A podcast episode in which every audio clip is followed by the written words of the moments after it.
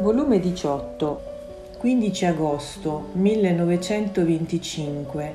Tutte le cose create camminano verso l'uomo. La festa dell'Assunta si dovrebbe chiamare la festa della divina volontà. Continuavo a fondermi nel santo volere divino per ricambiare il mio Gesù col mio piccolo amore di tutto ciò che ha fatto per l'uman genere nella creazione e del mio amato Gesù muovendosi nel mio interno per dare più valore al mio piccolo amore faceva insieme con me ciò che io facevo. E in questo mentre mi ha detto: «Figlia mia, tutte le cose create furono fatte per l'uomo e tutte corrono verso l'uomo. Non hanno piedi, ma tutte camminano. Tutte hanno un moto, e per trovarlo o per farsi trovare. La luce del sole si parte dall'altezza dei cieli per trovare la creatura, illuminarla e riscaldarla. L'acqua cammina per giungere fin nelle viscere umane per dissetarla e rinfrescarla. La pianta, il seme, cammina, squarcia la terra, forma il suo frutto per darsi all'uomo. Non c'è cosa creata che non abbia un passo, un moto verso chi, l'Eterno Fattore, l'aveva diretta nella loro creazione. La mia volontà mantiene l'ordine, l'armonia, e le tiene tutte in via verso le creature, sicché è la mia volontà che cammina sempre nelle cose create verso la creatura, non si ferma mai e tutta moto verso chi tanto ama. Eppure, chi dice un grazie alla mia volontà che le porta la luce del sole, l'acqua del bere per dissetarlo, il pane per sfamarlo, il frutto, il fiore per ricrearlo e tante altre cose che le porta per renderlo felice? Non è giusto che facendo tutto la mia volontà per lui, l'uomo facesse tutto per compiere la mia volontà?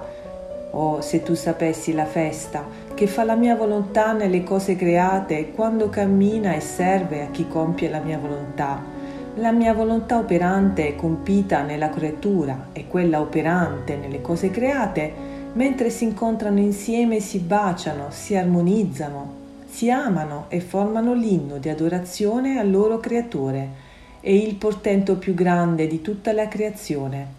Le cose create si sentono onorate quando servono alla creatura, che è animata da quella stessa volontà che forma la loro stessa vita. Invece la mia volontà si atteggia al dolore nelle stesse cose create, quando deve servire a chi non compie la mia volontà.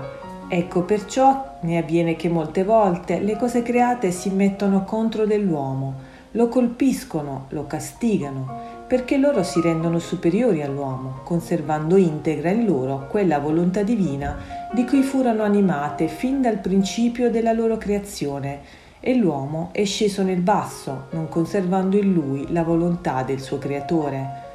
Dopo di ciò mi sono messa a pensare alla festa della mia celeste mamma assunta in cielo, e il mio dolce Gesù, con un accento tenero e commovente, ha soggiunto: «Figlia mia, il vero nome di questa festa dovrebbe chiamarsi la festa della divina volontà. Fu la volontà umana che chiuse il cielo, che spezzò i vincoli col suo creatore, che fece uscire in campo le miserie, il dolore e che mise un termine alle feste che la creatura doveva godere nel cielo. Ora, questa creatura, regina di tutti, col fare sempre e in tutto la volontà dell'Eterno, anzi, si può dire che la sua vita fu sola volontà divina, aprì il cielo, si svincolò con l'Eterno e fece ritornare le feste nel cielo con la creatura. Ogni atto che compiva nella volontà suprema era una festa che iniziava in cielo, erano soli che formava come ornamento di questa festa, erano musiche che spediva per allietare la celeste Gerusalemme, sicché la vera causa di questa festa è la volontà eterna, operante e compita nella mia mamma celeste, che operò tali prodigi in lei che stupì cieli e terra, incatenò l'Eterno coi vincoli indissolubili d'amore, rapì il Verbo fin nel suo seno. Gli stessi angeli rapiti ripetevano tra loro: «Donde tanta gloria, tanto onore, tanta grandezza e prodigi non mai visti in questa eccelsa creatura? Eppure è dall'esilio che viene, e attoniti riconoscevano la volontà del loro creatore come vita e operante in lei.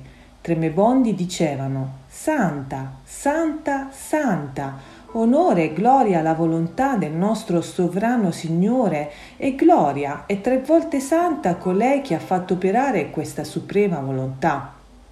Sicché è la mia volontà che più che tutto fu ed è festeggiata nel giorno dell'assunzione in cielo della mia Madre Santissima. Fu la sola mia volontà che la fece ascendere tanto in alto che la distinse fra tutti. Tutto il resto sarebbe stato come nulla se non avesse posseduto il prodigio del mio volere. Fu la mia volontà che le diede la fecondità divina e la fece madre del Verbo. Fu la mia volontà che le fece vedere ed abbracciare tutte le creature insieme, facendosi madre di tutti e amando tutti con un amore di maternità divina, e facendola regina di tutti la faceva imperare e dominare. Onde in quel giorno la mia volontà ricevette i primi onori, la gloria e il frutto abbondante del suo lavoro nella creazione, ed incominciò la sua festa che mai interrompe per la glorificazione del suo operato nella mia diletta madre. E sebbene il cielo fu aperto da me e molti santi stavano già in possesso della patria celeste quando la regina celeste fu assunta in cielo, ma però come causa primaria era proprio lei che aveva compito in tutto la suprema volontà, e perciò si aspettò colei che tanto l'aveva onorata e conteneva il vero prodigio della Santissima Volontà per fare la prima festa al supremo volere. Oh, come tutto il cielo magnificava, benediva, lodava l'eterna volontà quando vedeva questa sublime regina entrare nell'Empireo, in mezzo alla corte celeste, tutta circonfusa dal sole eterno del voler supremo. La vedevano tutta tempestata dalla potenza del Fiat Suprema. Non c'era stato in lei neppure un palpito che non aveva impresso questo Fiat, e attoniti la guardavano e le dicevano: Ascendi, ascendi più in alto, è giusto che colei che tanto ha onorato il Fiat Supremo e che per mezzo suo ci troviamo noi nella patria celeste abbia il trono più alto e che sia la nostra regina. Ed il più grande onore che ricevette la mia mamma fu il vedere glorificata la divina volontà.